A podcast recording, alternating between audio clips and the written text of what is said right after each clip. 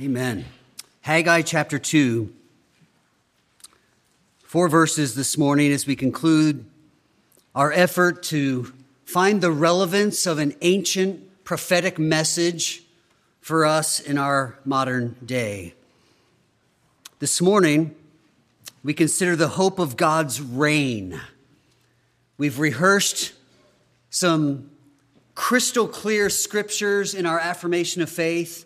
We know in our heads that God is in control, He rules over nations and every detail of our lives.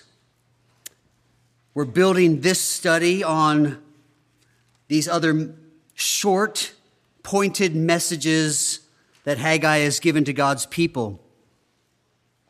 His first message was the hope of proper priorities. Consider your ways. You're fixing up your own house, but you're not fixing up the house of the Lord. You're serving your own agenda, but you're not serving the agenda of the Lord. And there's hope there. There's hope when we seek first the kingdom and we rest in the fact that God will take care of the rest. We looked at his second message. They got started in the work, and it seemed like it just didn't measure up to the old temple. And we saw in that message the hope of significance. Not in some kind of psychological self esteem lesson, but in the reality of seeing who we are in Christ and seeing our purpose as His. Hearing God say, I am with you. And that making all the difference in any sense of meaning or significance that we need.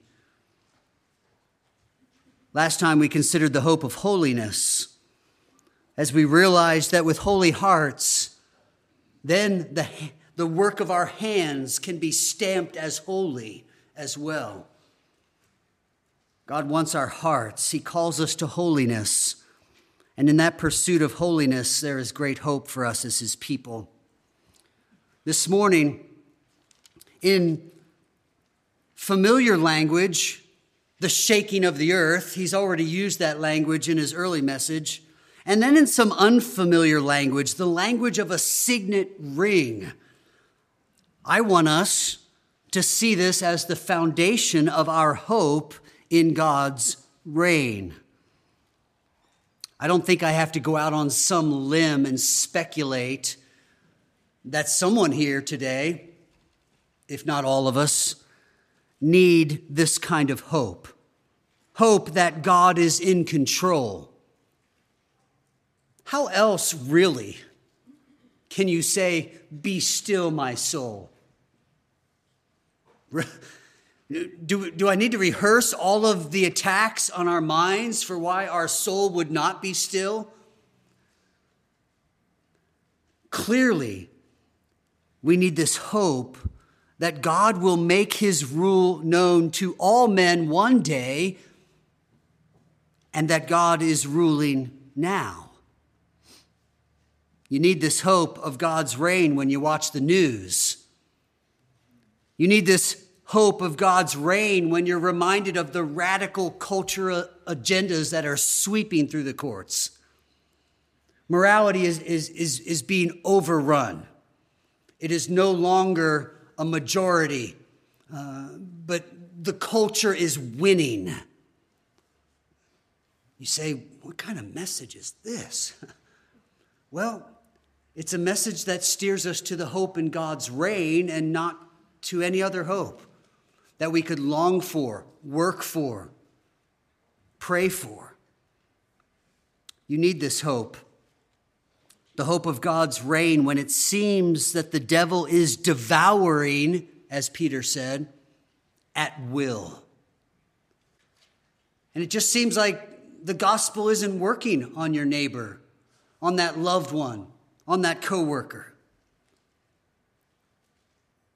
Those are the big ideas or examples of them that remind us we need hope. But to be honest, sometimes you need hope when you oversleep your alarm and the day starts off on a bad note.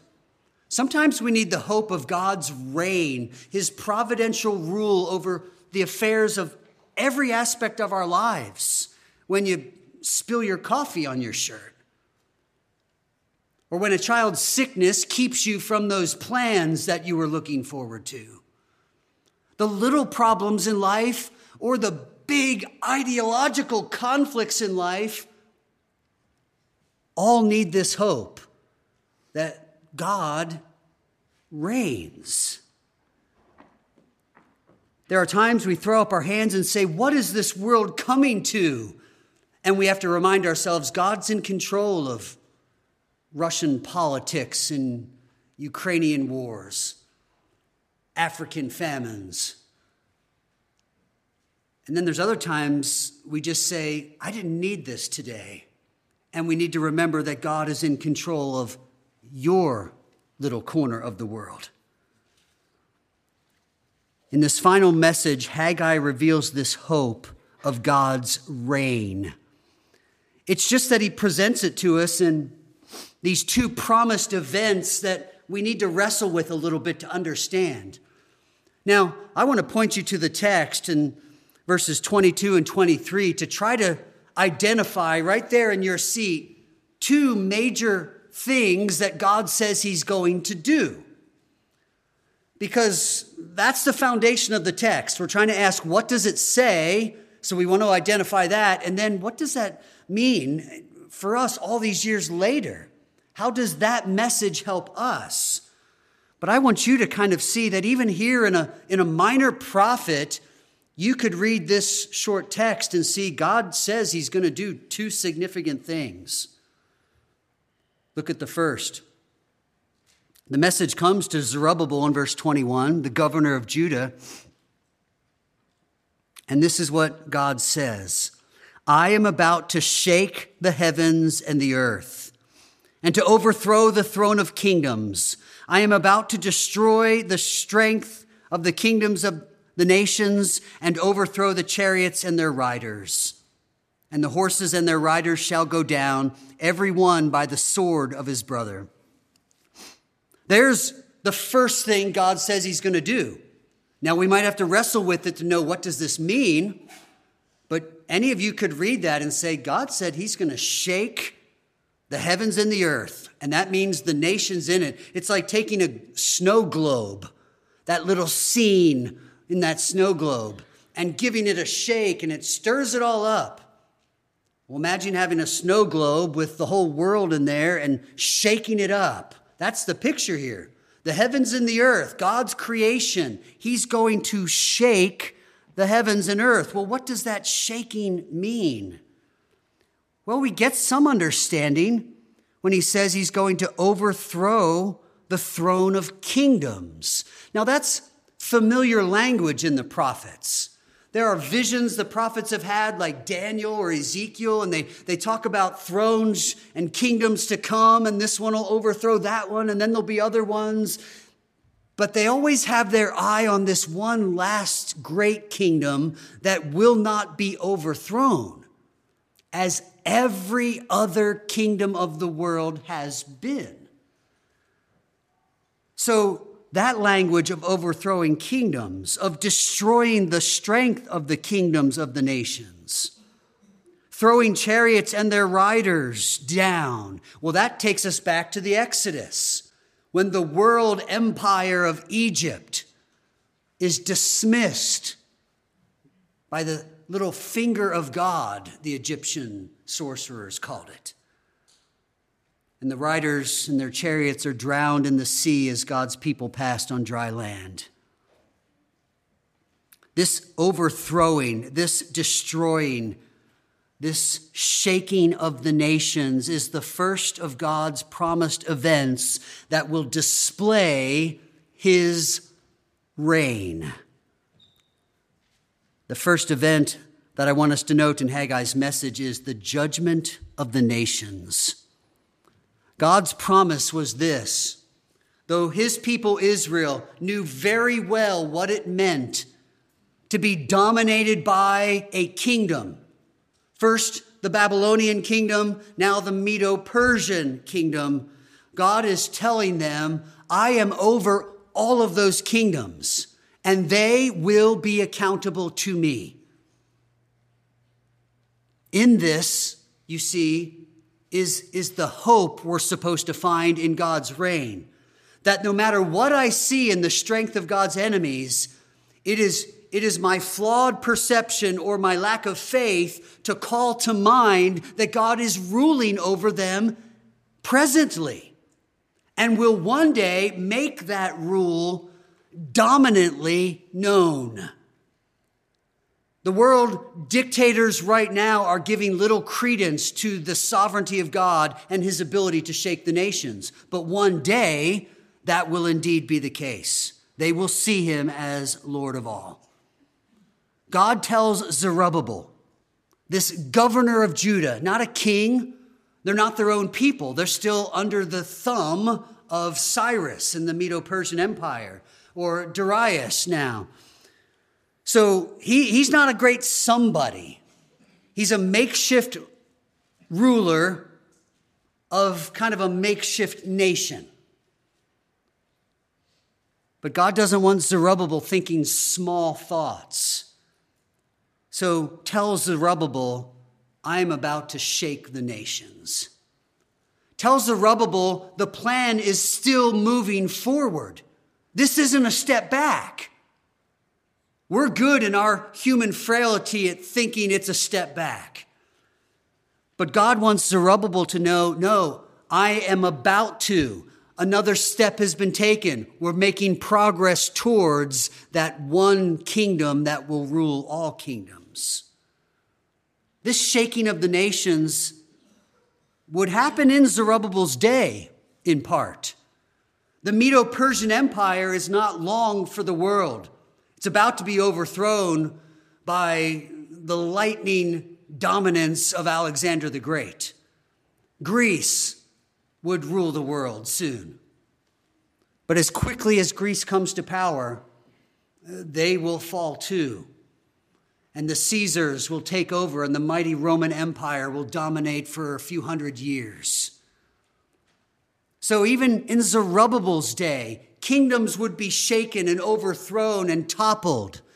Greece came to power for a reason in God's agenda, and then he was done with them and set them aside, cast them down, and brought Rome to power. And then he cast them aside, and he continues working in the affairs of nations and humanity to accomplish his ultimate plan, the establishment of his kingdom. It should not surprise us to read in Matthew 27 of the shaking of the earth.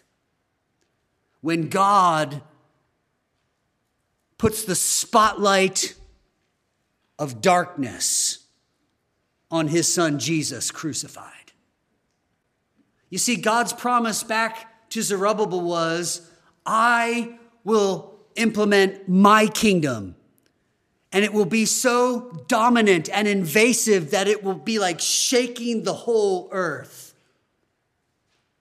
Well, as that kingdom begins to unfold, as this kingdom that grows out of the gospel and the salvation of sinners unfolds right there at Calvary, God reminds us with a shaking of the earth this is my plan. I said I would shake the earth and bring about the salvation of my people. So, as we come upon this celebration of the season of the Passover and the resurrection of Christ on that historical day, and we read those accounts of the crucifixion, the tombs being opened and the earth shaking and darkness covering the earth, the temple veil being torn in two. These are all just little details that remind us God's agenda is moving forward. He is accomplishing the salvation of his people. Zerubbabel saw it in his day. We see it in the shaking of the earth at the crucifixion, and Hebrews 12 tells us of a final shaking when God will shake heavens and earth. Nations will collapse, and all humanity will be left on their knees, acknowledging that Jesus is Lord to the glory of God the Father. And he says this there in Hebrews 12 we have received an unshakable kingdom, Every other kingdom, remember Haggai's prophecy, falters because when God shakes it, it crumbles. But we belong to the King of Kings and his kingdom is unshakable. So when that final shaking in Hebrews happens, we're standing sure on Christ, the sure and steady anchor. We don't shake. We have the hope of God's reign. Remember, this is the big language, this is the big picture. But we would argue from the greater to the lesser that if God can control the affairs of nations, he can take care of your office manager. He can take care of your transmission. He can take care of that dwindling bank account. You're watching your investments and retirement accounts dwindle by tens of thousands of dollars. God's in charge.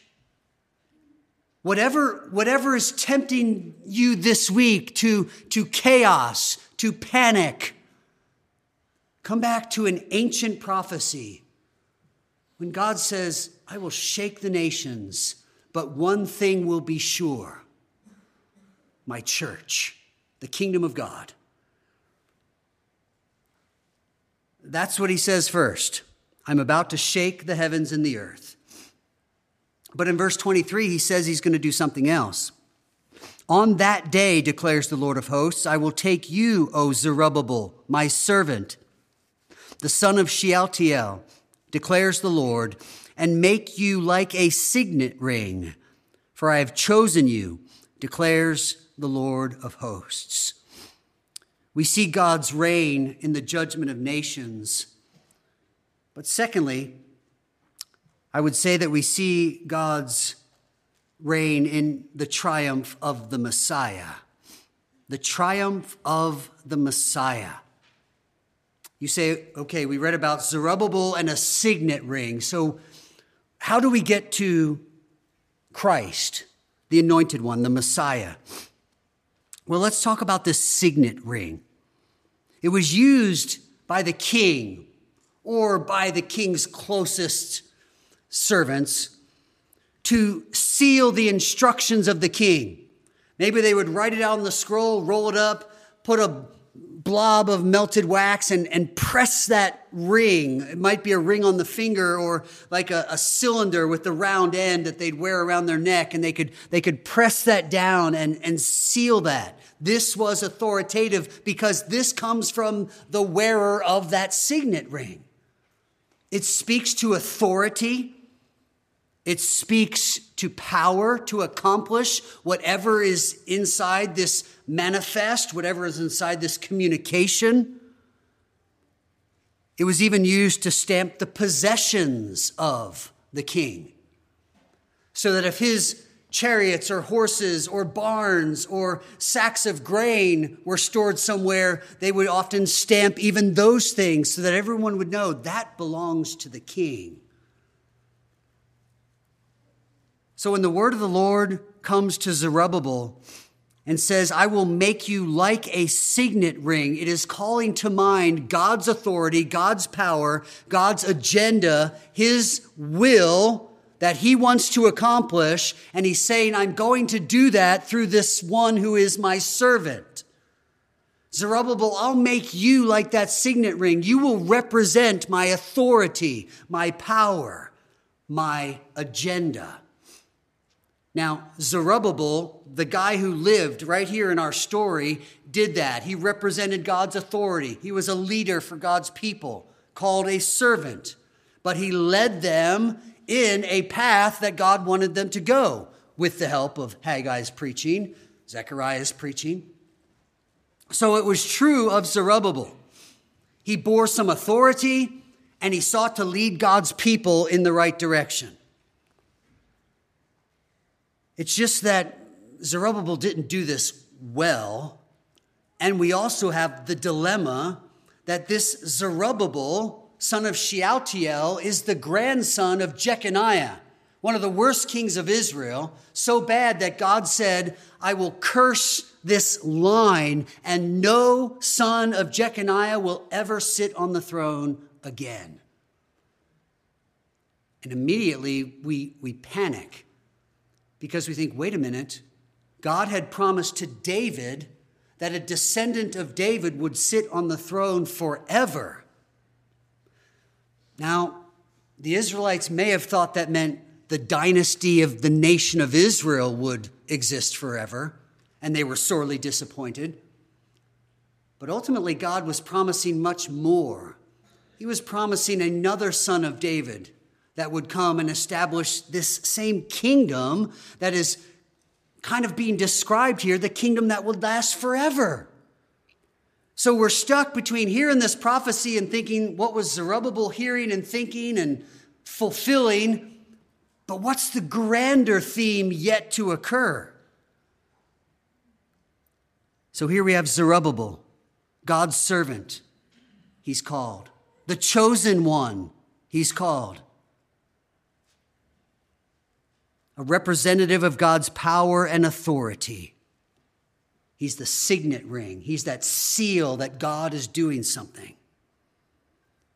But this ruler, Zerubbabel, in a cursed line, who could not be king, he could only be governor, this ruler, Zerubbabel, serves as a type or a picture of what? Of a coming ruler, the coming servant, the coming chosen one, the coming exact representation of God's authority and power.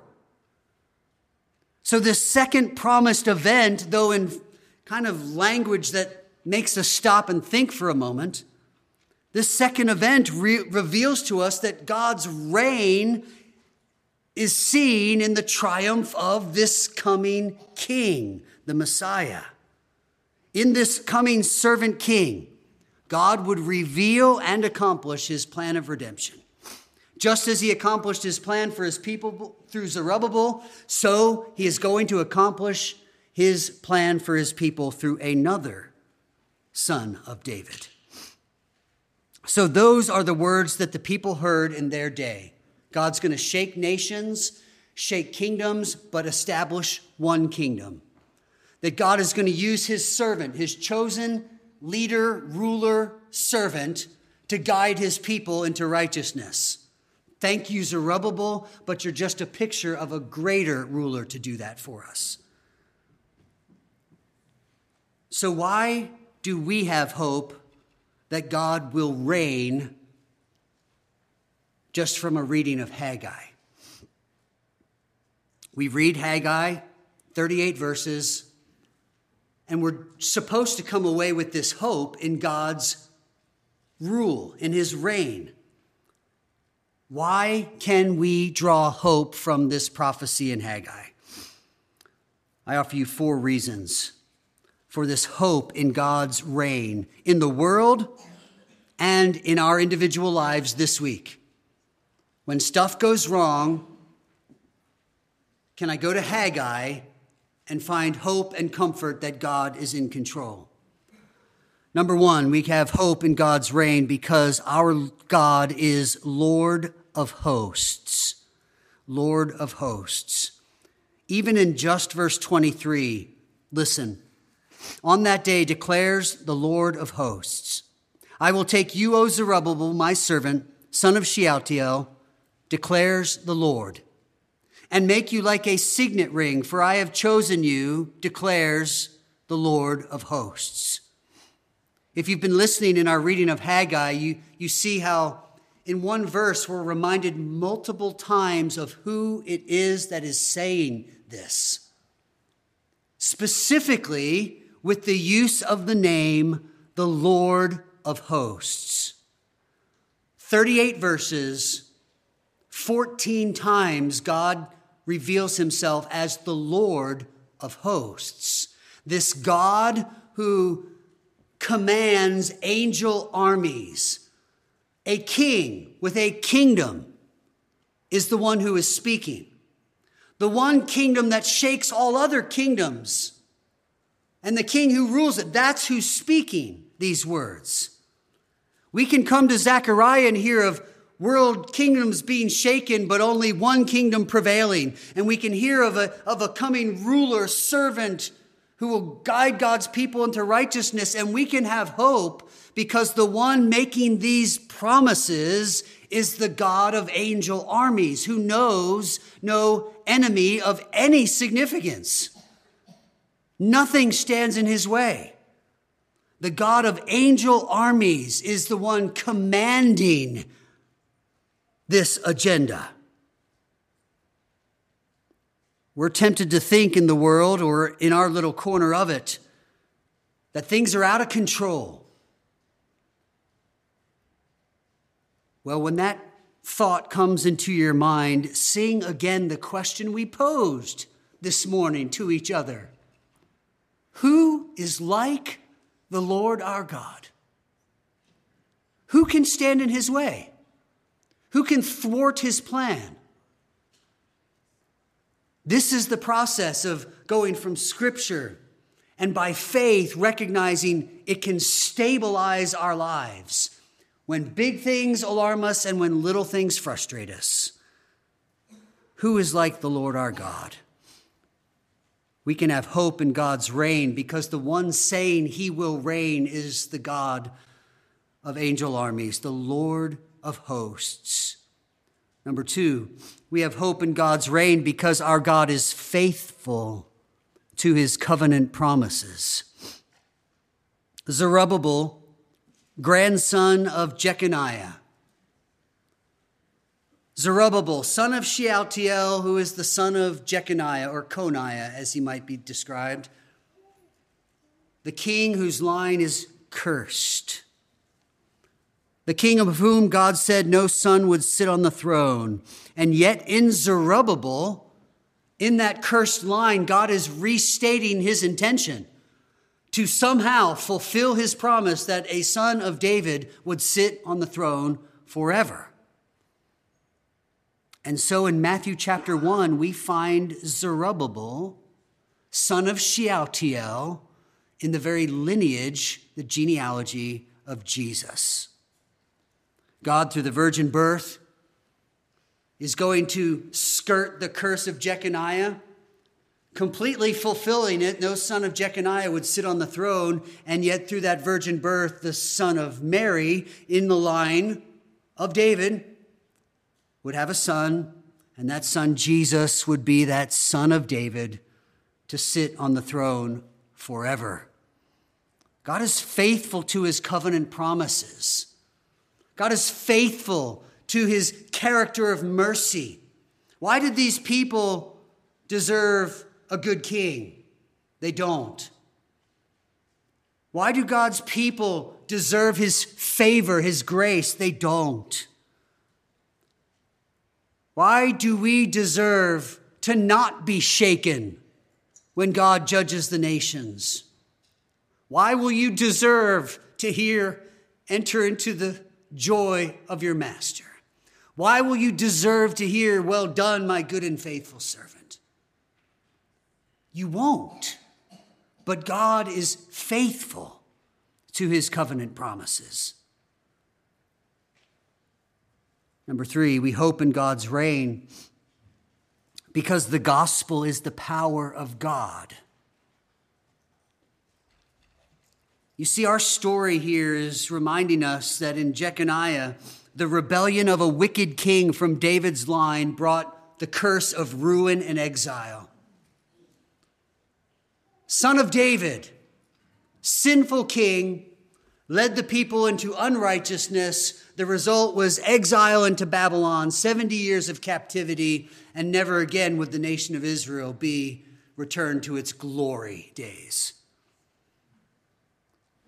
But the gospel reminds us that because of the obedience of a righteous king in the line of David, light and life would be given to all who believe. Instead of exile and ruin, light and life. Instead of a king who leads into unrighteousness, a king who leads to righteousness. And we're reminded that the gospel is alive and well. In three words that I underline in verse 22 destroy the strength. God says, I'm going to shake the nations. I am about to destroy the strength of nations, of rulers, of chariots, of horses. Think on that for a moment. God destroys the strength of wickedness. It may be the manifestation of wickedness through wicked people doing wicked things. So the, the enemies of God's people and their chariots are cast into the sea. But it's much bigger than that. God destroying the strength of wickedness. We sing of it. We did just a few weeks ago. He breaks the power of canceled sin, He sets the prisoner free. His blood can make the foulest one clean. His blood availed for me. That's what Haggai was predicting.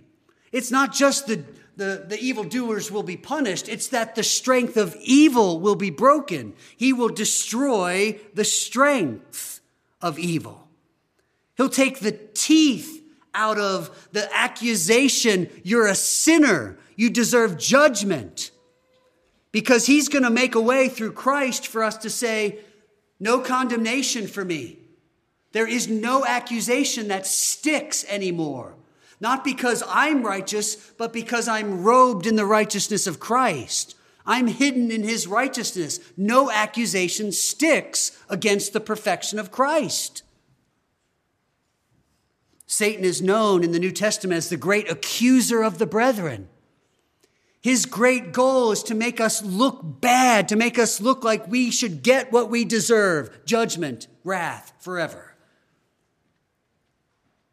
And yet, the scriptures are careful to tell us in Hebrews that God will, will look on Christ and his sacrifice, that spotless lamb's perfect blood. And he will see us as washed in that blood, as forgiven and therefore as deserving of heaven. Because we are in Christ, who, who merits, who deserves, who is worthy of all of the blessing of the Father. I know we don't deserve anything, yes, because in our minds, when we say that, we're recognizing we've sinned against a holy God. Grace has intervened but see who you are in Christ Jesus now. And recognize then that God sees you as righteous, as a joint heir with Jesus, an heir of an inheritance. Worthy to be given to Christ and worthy to be given to you. You're a joint heir. It speaks not to your sufficiency or perfection, but to Christ's. And it makes you wonder why would he let me join him? It's the wonder of grace. As God tells Zerubbabel, I will make you like a signet ring, for I have chosen you. We hope in God's reign because the gospel is the power of God. He destroys the strength of evil. Friends, don't doubt the gospel's power to effect salvation. Some of you struggle with, with assurance of your own salvation. And it's often because of sin. It, contaminates our heart. First John warns us of this. Your heart condemns you. Hear what God says. Confess and forsake that sin to find that, that freedom, that, that cleansing that reminds you, I, I really am a child of God. Sometimes we doubt the power of the gospel to save those that are still in unbelief. But mark these words we serve the God who says, I will destroy the strength of the one who has blinded our sons or daughters. That relative that you've prayed for for years to be saved, come to Haggai and find the hope in the reign of the God who says, I destroy the strength of blindness and darkness. The New Testament is abundantly clear when it tells us Jesus came to destroy the works of the devil. So if his blinding, captivating work is still going on, then so is the war against it. So take heart. Rest in this God who destroys strength. Pray. Plead for God's mercy for those loved ones and believe that the gospel is the power of God to salvation. And Christians live in the freedom that God has won for you at Calvary. As we heard of the many sins that could be confessed in our prayer of confession, we are reminded that besetting sin still creeps in on the lives of those who are trying to run the race of faith. And our text reminds us that the strength has been destroyed. You are not a slave to sin. You do not need to sin this week. Oh, I assure you, I know that the temptation is strong. The draw of sin is strong. Its promises seem to ring loud and clear but you do not have to yield yourself to sin. Some of you feel trapped by anger, by fear, by lust. You need not be. Come to Haggai and find the hope of God's rule over your heart. He has destroyed the strength of wickedness. So let us live like it. Let us live like sin has no power over us except the power we give to it. Let us believe that the work of Christ was sufficient to make a spectacle of his enemies at the cross, Colossians tells us. Finally, we have hope in God's reign because Christ is King. He is the truest signet ring. If we're looking for the clearest expression of the authority, the power, and the agenda of God, we see it in Christ, who came to do the will of his Father. So, does Jesus sit at the right hand of the Father, waiting for his enemies to be made his footstool? Is that the posture of Christ? In complete peace, in complete control, in complete dominance. Is that what Christ is doing? Will every knee bow to Jesus? Is that true? Will every tongue confess that he is Lord with absolute authority over them? The answers are yes, yes, and yes. Therefore, we have hope.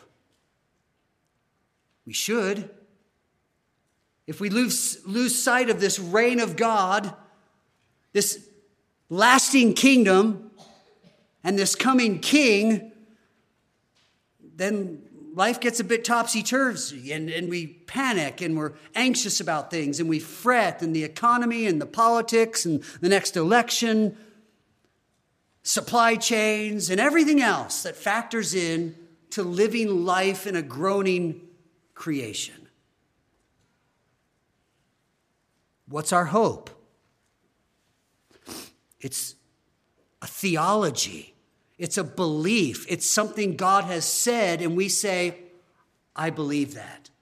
That God is in control, that He reigns, that Christ is King. The wrong shall indeed fail. The right shall indeed prevail. Why? Because the king is coming.